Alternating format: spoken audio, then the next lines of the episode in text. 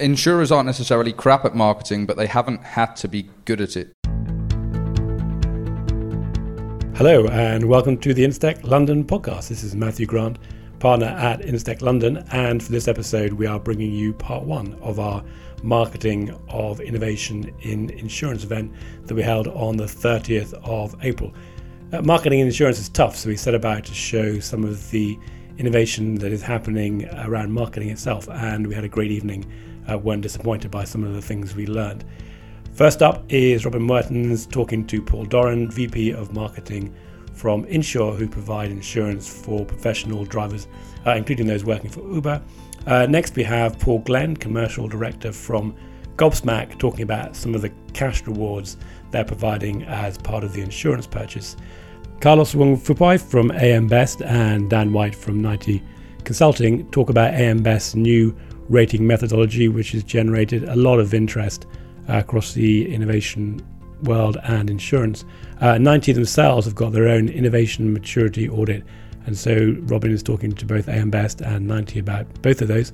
And then finally, Milan Sood, head of innovation for AXA, is back talking about how they are working with partners to promote AXA uh, both directly and through their third parties. We'll return next week with part two. In the meantime, you can learn more about what we're doing at Instech London from www.instechlondon, along with commentary, photos, and news of future events.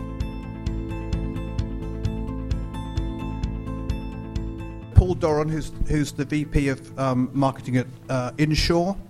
Um, what we sought to address when we were uh, running this event was who of the insure techs has picked up a reputation for t- doing marketing really well. And we're going to examine two things. We're going to examine B2C marketing, those people who are going direct to consumer and, and marketing well, and later on we're going to discuss B2B marketing.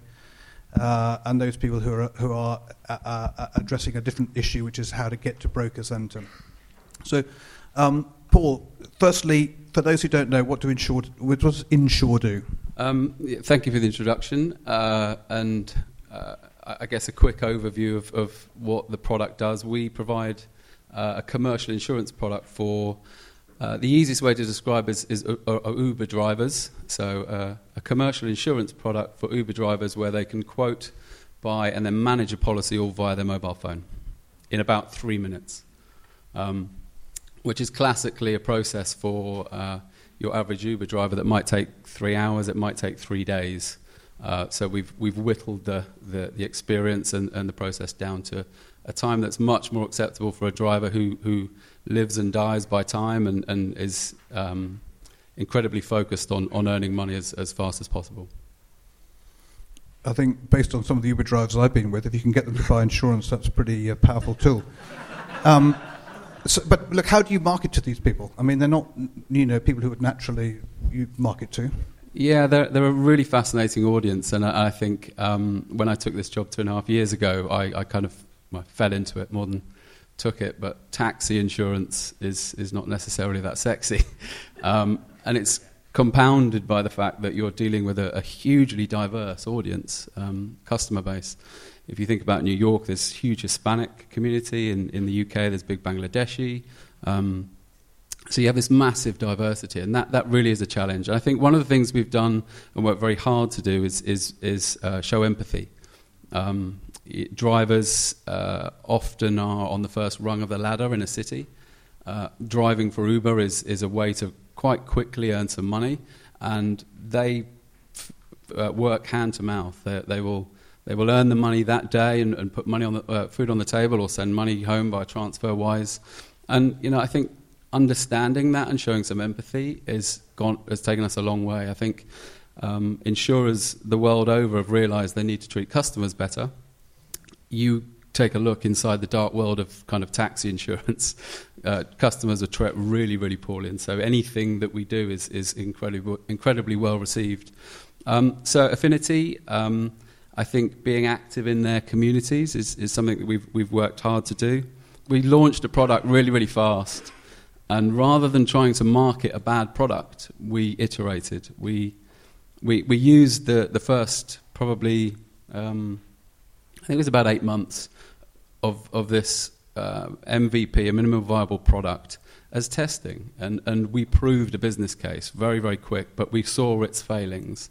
And rather than kind of ploughing on, trying to tell everyone it's the best product in the world, uh, we reinvented the product. Um, we had some real issues with, with uh, we, would effectively built a, a, mobile front end business with a fax machine at the back end, uh, a panel of carriers, a mobile front end, panel of carriers, and we were trying to manage that process, and it was failing. We, it was incredibly difficult. And so we, we iterated, we, we, we moved really fast. Um, we sought the help of partners. We uh, ended up uh, very happily in, in a relationship with MRDP, with Munich Re, uh, who understood very quickly what we were trying to do and the idea of a kind of a straight through process of being able to deliver a real time price uh, very, very quickly.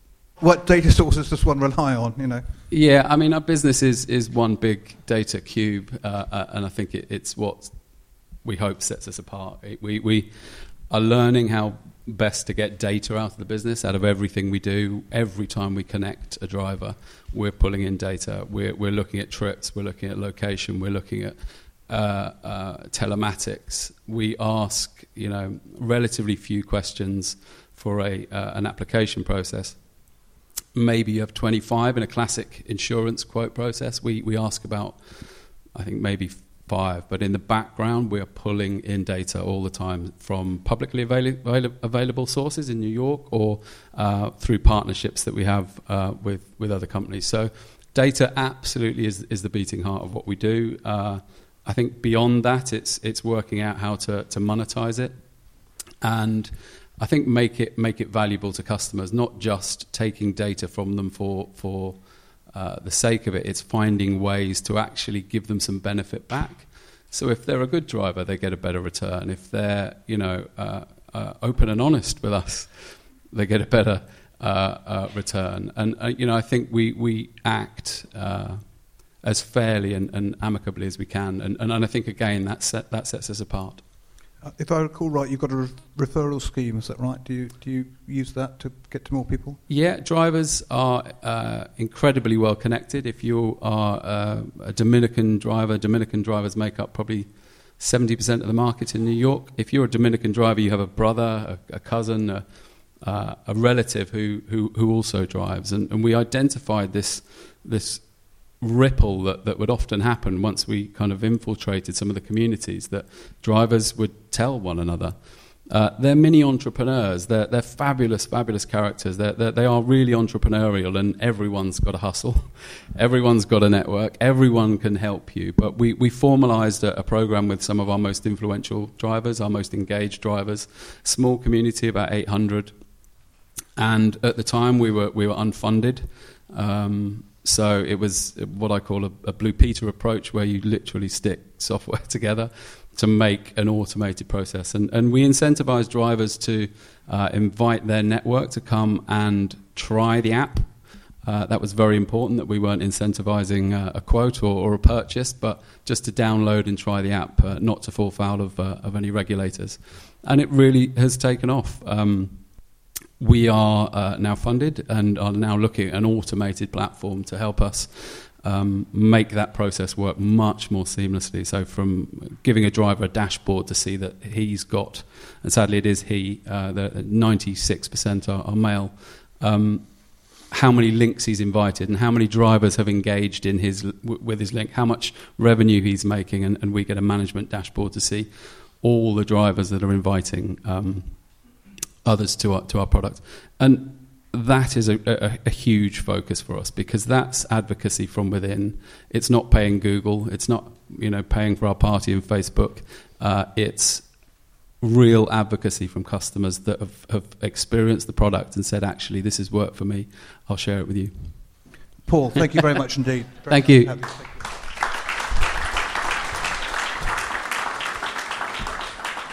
So, everyone, this is um, Paul too, Paul Glenn. Paul Glenn is the um, founding partner of a very interesting business uh, called Gobsmack. Now, for reasons you're about to find out about, a lot of you uh, won't have heard about it, but in terms of insurance marketing, I think it's a, um, a fascinating play. Before I steal your thunder, what does Gobsmack do? Uh, Gobsmack is, um, has created a B2B to C uh, digital platform, which is simply aimed at improving uh, customer, consumer, and to an extent SME retention in businesses that have a recurring expenditure. So, initially, you start off with insurance. At the centre of the business is a branded, client branded digital wallet into which cash accumulates. We'll come on to, I guess, how that happens, but that's, that's the centre of the business. So, um, whose idea was it, and how did it sort of? work? Tell me about the story because it's a nice well, story. I mean, I've had 30 years in the insurance industry. Um, I came into this by meeting the main founder of the business, a guy called John Shaw. Um, he had he's a branding um, expert, been in branding businesses all his life. Um, he was in the banking sector. He then moved into the insurance sector via a connection with a guy called Max Carruthers, who's our chairman. Max has had a lifelong career in insurance. He was COO of AXA at the time. Uh, well, he'd, he'd, left, actually, he'd retired and gone back to AXA as a consultant. He rang John up. He'd come across John in a past life and said, I've got a rewards program at AXA which isn't working too well. Can you come along and help? So John went in to see what the problem was. Said, Yes, I agree, it's rubbish. It's not working very well. Um, but there's a, I'm not going to just give away the answer, there's a business here. And this, this, this sort of stemmed from what, I mean, others have said this already. I mean, I think we all appreciate how generally, appallingly badly um, insurers treat customers. Um, and it's, it's very easy to, to identify. If you take the average motor customer, comes into a, a product sort of day one, first, first um, time he's insured with a particular insurer, uh, he's enticed in on a very cheap premium, comes in, possibly bought it through an aggregator, uh, comes up to renewal. Now, insurers generally work on the basis that 30 to 40% of their customers are going to sleepwalk through the renewal process. So they um, increase the premium, let's say, substantially at renewal. Some people sleepwalk through it, don't notice, just pay. Others do notice, go back to the aggregator, get a, lot, a cheaper price. The best bit for me is they then say to their current insurer, I've just got a much cheaper deal. Uh, what's going on? And they say, oh, don't worry, we'll match it. Now, if that's not an appalling way to treat an insurance customer, I don't know what is. So, the whole point of this was to create a new value proposition between insurers and their customers and to, to try and create some sort of positive value exchange, which really shouldn't be very difficult because it's so appallingly bad to start with. So, that's how it, it was born. So where have you got to? Have you got, got customers? Uh, yes, we are. We've been live now with more than um, for 15 months. It's fair to say that 2018 was very much. I use the word pilot. Um, we learnt a lot together. Um, obviously, the centre of the business is a software play, and guess what? We had some tech issues initially. So More Than have been brilliant in terms of learning with us throughout 2018. Um, it's gone out to proper volume with More Than the first quarter of this year. Uh, we, I can't say who it is, but we're just about to launch tomorrow with a very large UK insurer. It's our second major client. Um, we've also got a very large travel business, which is not insurance, as you've probably guessed, um, which launches early June. Um, we have another insurer, smaller one, launching September, and we have a good pipeline in the UK and potentially overseas as well. So I'm intrigued. Can you sell this to all insurers, or does it stop being a differentiating tool once they've all got it? Um, that's a very good question.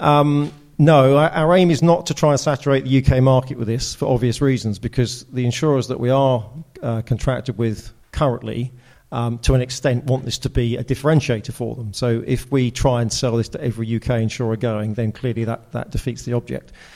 To an extent, we are not overly worried about how many insurance clients we have. Um, for us, it's all about customer exposure. So all we want to see is that any insurance partner is going to expose it to enough of its customers quickly enough to enable us to get traction. So within reason, we don't care whether we've got two insurance clients or 10, but it isn't 10 for the reasons I've said. And so beyond the UK, um, we'll get into, we, have got opportunities overseas, the US being the obvious one, and elsewhere in Europe. So through our connections with More Than already, we're talking about uh, um, spreading this to some of their uh, affiliates in Europe um, and Canada.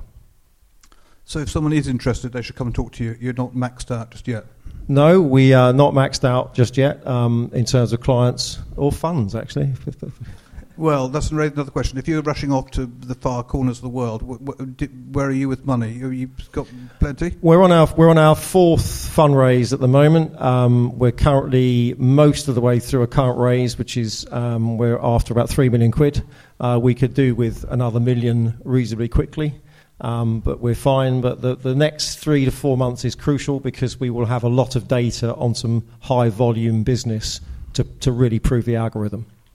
And what? So, what's customer feedback like? I mean, you know, given you're addressing a very big issue, you must by now have some sense of whether it's addressed the underlying issue of improving sort of loyalty and. Um, yeah, I mean, insurers. Uh, it, it, solves lots of problems for insurers. So, as far as clients are concerned, as in insurance clients, um, it gives them a completely new channel of um, interaction with their customer base.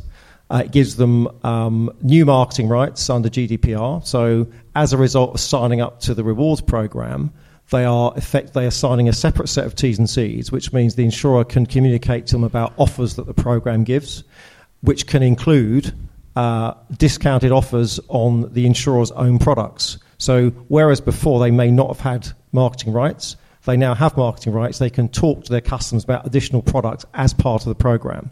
So it solves a number of issues for the insurer. It improves retention. That's the main thing, um, which, as many of you will know, is extremely valuable to an insurer to get his retention rates up. As far as the, the customers themselves are concerned, the consumers, I mean, we're seeing phenomenal uh, interest. I mean, there's various stages of registration onto the program.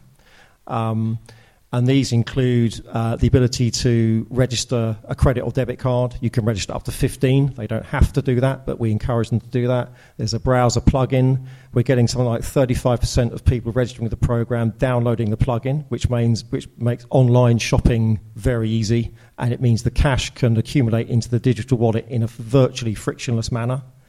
Um, we're getting, we ask people to tell us what their interests are, so shopping categories. We've got something like 40% of people who are registering, interacting with the proposition to tell us that, which is fantastic.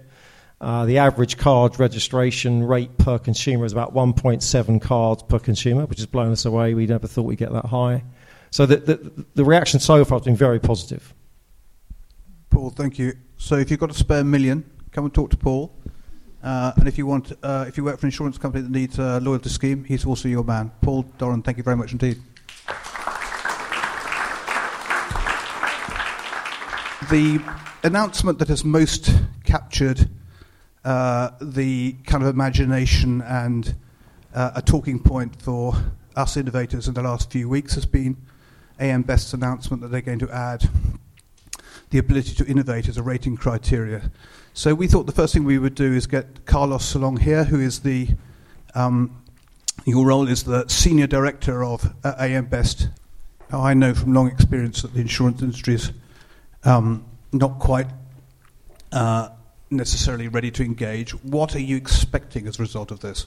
Mm-hmm. What are you are you expecting? Studied silence, or you expecting people to rush to your door and ask you what they need to do? Well, until now, we have actually had a very positive response on this. Say, this hasn't been just something that came out of the blue in March this year. In the last two years, uh, there has been uh, quite a lot of interaction with the industry. We carried a survey in September 2018 with a very high level of participation, around 90% of respondents. Um, and the, the, the, the, outcome of this was that definitely it is something that companies consider very important, very relevant. From a ratings agency point of view, it is an element that we can see as long term a good indicator and differentiator of financial strength, which is eventually what we are after. So um, there are questions, definitely. Yeah, say uh, rating contacts. One of the main questions they are asking is, what else do we need to do? Say how much work, uh, in addition to the work that they already do when they interact with us, um, are required. And uh, the, the, the other point is obviously, say, what sort of impact they expect to have in the ratings. In answer to that, what we are saying is it's going to be a gradual process. It's something that we think that we have already been doing, but we want to give it a bit more structure. Um, and at this stage, we are not expecting any material impact on rating outcomes. It is something that, say, with time, is going to start having more and more weight into the rating process as a whole. Well, on behalf of all innovators, you know, thank you very much because it has got people talking and it has created some external driver which might well be a powerful force for good. Don't move because I'm going to ask Dan up to my to the far left. Dan White, who's the managing partner of 90, uh, a gold sponsor of ours and good friend to Instech London. Um, Dan has been innovating uh, in insurance around uh, product and has a very uh, well thought of uh, insurance product design agency.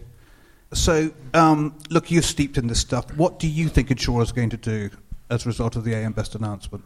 I think the, the, the, the, announcement from AM Best is something that we welcome uh, very wholeheartedly. We think that as a, as a formal recognition of the link between innovation um, maturity and innovation effectiveness on one hand and financial performance on another, we think it's, it's a really strong validation of the work that we do. Um, I've brought with me a handful of copies, pre release copies of a report, uh, a white paper that one of my colleagues has written, which is looking at the direct relationship between innovation and insurance and company value. And there's a lot of evidence um, behind uh, that link. A bunch of positives, Robin, in, in what we see in the AM Best announcement. We're going to be um, responding to the consultation. Thank you for the uh, opportunity to do so. Some of the positives, really, the, the fact that it, you're looking at the at the long-term outcomes of innovation rather than just the activity. Um, secondly, the emphasis on people and the people involved in the process. They make innovation happen. It's a lot to do with character and personality. Um, and third, the, um, the level of transformation kind of indication that you're going to provide there that's going to provide a sector wide view of how disruptive are things. Um, so those are all um, positives and to be welcomed. But if you're an insurer and you're advising insurers, what are you going to tell insurers to address in the knowledge that AM Best are going to come calling at some point and they need to be seen to be more effective at this hmm. stuff? I think we, we wouldn't particularly change our tune, which was that doing innovation well is good for your business. And regardless of whether AM Best are going to be crawling over things to put a score on it, you should be doing it because it's the right thing to do. Day to day practice, the execution of disciplined innovation is what matters. And it's actually very, very nuanced as a thing.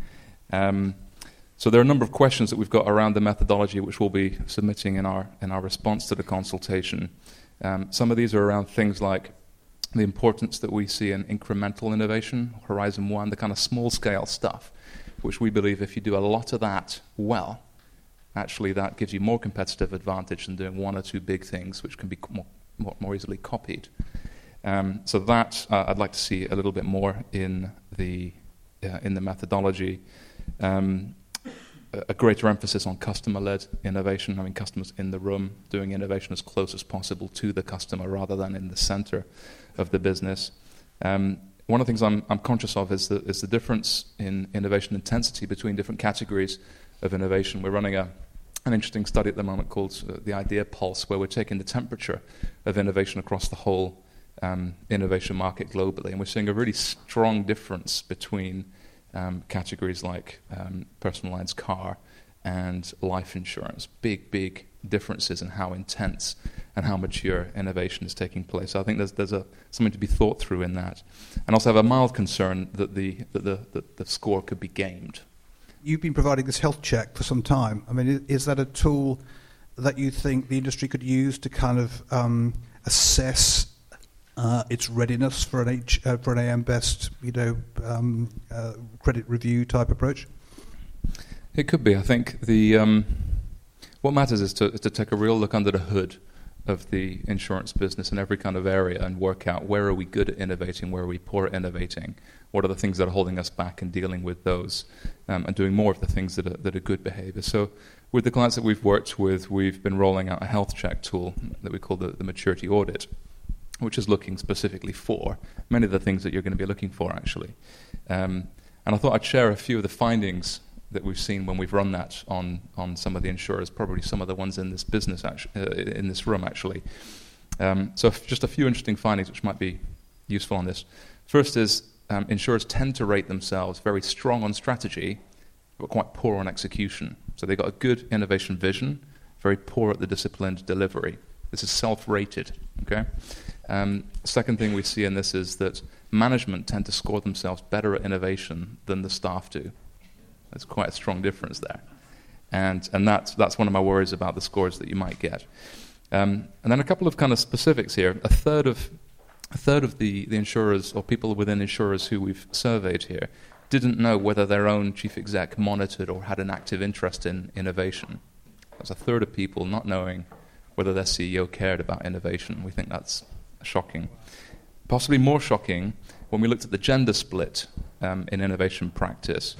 Women um, within insurers are reporting in our, in our health checks about 20% less sense of empowerment, of engagement, or envisionment in the innovation process. So 20% less likely to submit ideas than a man.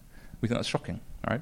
But what, what's cool about this kind of detail is that it allows you to do something about it. You can target interventions against this stuff. Um, so to answer, sorry, your in a slightly long-winded way, your question, then yes, the, the kind of health check that we run, um, in principle, might be a, an interesting kind of start point. well, I think it'll turn up things that are far more exciting than um, simply are you any good at innovating. Uh, if people are interested in, in, in, in running a sort of um, preview, they, if, they, if they want to know more about it, what do they do? Our website, Nige.com. Um, get in touch. It'd be good to talk to you. Carlos, any thoughts on that? Anything you want to follow up with? No, I think that say we we've been discussing with several parties, so, and we are open to new ideas. So it will be definitely interesting to hear from you. Um, part of the say the, the the ultimate objective of the project is to have these scores actually published. So we are very well aware that companies will try to start benchmarking against each other, and uh, say any point of reference will be helpful. Definitely. Thank you. Both, thank you very much. That was terrific. Thank you for your contribution.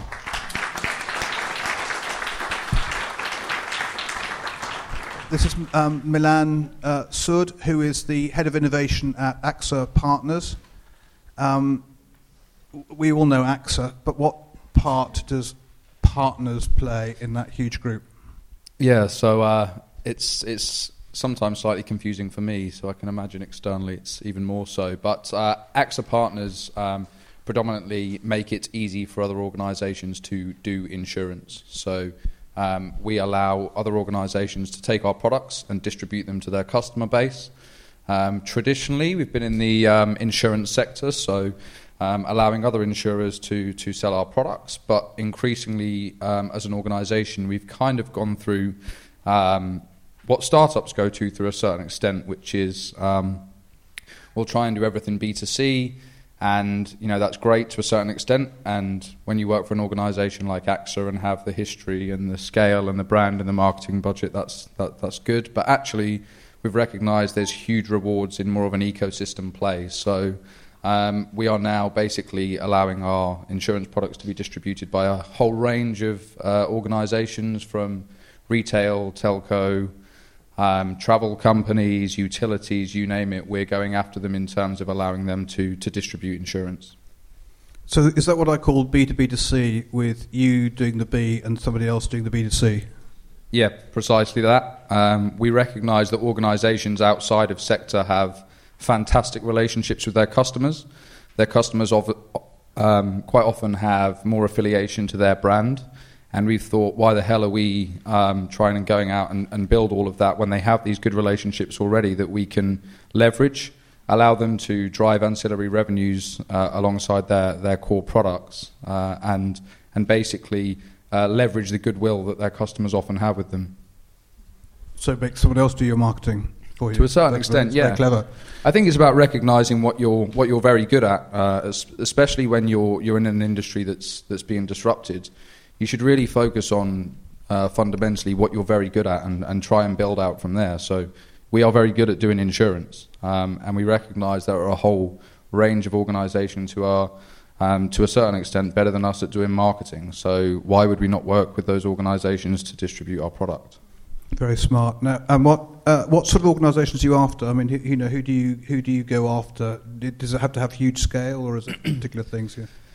So we, we go after a whole range of organisations. You know, uh, one of the fortunate things for working like an, an organisation like ours is that we don't have to necessarily just go straight after the big ticket items that have the immediate scale there and then. Although they're fantastic if they fall into our lap. Clearly, um, just recently we've done some deals with organisations like EE, the UK's largest telco, with Scottish Power, one of the big six energy providers, and those those deals are fantastic. But we're also looking at those organisations who give us longevity in terms of distribution. So we recognise that there are many organisations who have uh, a lot of potential scale, and we're willing to take bets on those organisations, partner with them, um, and hopefully build a, a, a relationship that allows us to distribute long into the future.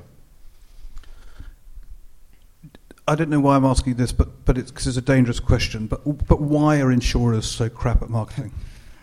Um, I, th- I think insurers aren't necessarily crap at marketing, but they haven't had to be good at it to a certain extent. And the reason for that is we all know that certainly in personal lines insurance, aggregators play a huge part in the way that we distribute our products and services. We know that customer behavior generally dictates that they will come to renewal. Somebody touched on it earlier. They will look for a cheaper price. They will then go back to their insurer who will, who will try and match it. And it's not a fantastic customer experience, but um, it's one of those things where you either take a very big gamble and choose not to play in that space, an organisation like Direct Line or someone like that who are, are very clear about um, not being in that space, or, or you play the game. And actually, insurers have, have for a long time recognised that they're a necessity purchase, and actually being on these platforms means that they'll probably get enough traffic to continue to drive business. What I'm seeing um, through working across a whole um, range of sectors is that there are organizations who are much better at slotting product into people's lives at the right time. And I think that fundamentally, customers, people are lazy. They don't like to have to go in and put information into a third party system elsewhere um, to get something. Actually, if an organization can surface the right product at the right time through the right channel and it's a decent price, they're going to buy that product.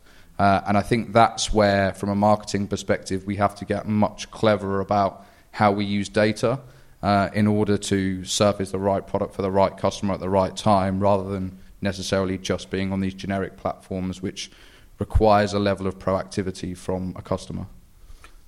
So that begs one last question, which is Is the future of marketing for organisations like yours partner, or do you go and nick their ideas and bring them back to insurance? Um, I think it comes back to a point that I touched on earlier. We're we're very good at what we do, and we will always improve on what we do. But it's also about recognizing that organisations out there, um, whether small or large, have their own skill set, have their own assets, and are very good um, at, at what they do in particular. And we very much take a partnership approach. The clue is in the name. AXA Partners. We are not here to come and cannibalise businesses. I've I've worked with organisations who I've worked with um, fintech uh, companies before and tried to make them pivot. You know, too many times ended up killing a business. We're not about that. What we're looking to do is work with um, large industry players who have a certain skill set through to insurtechs who have a certain skill set and see how the assets that we have brand, scale, history, um, a, a fantastic ability to deliver insurance marries up with what they have to ultimately build a product or build a service um, that, that really will kind of revolutionize the market. It, I've been banging on about ecosystems for some time. It seems to me that that lies at the heart of this whole thing. Milan, so thank you very much. Thanks no for joining me. Thank you, everyone. Cheers.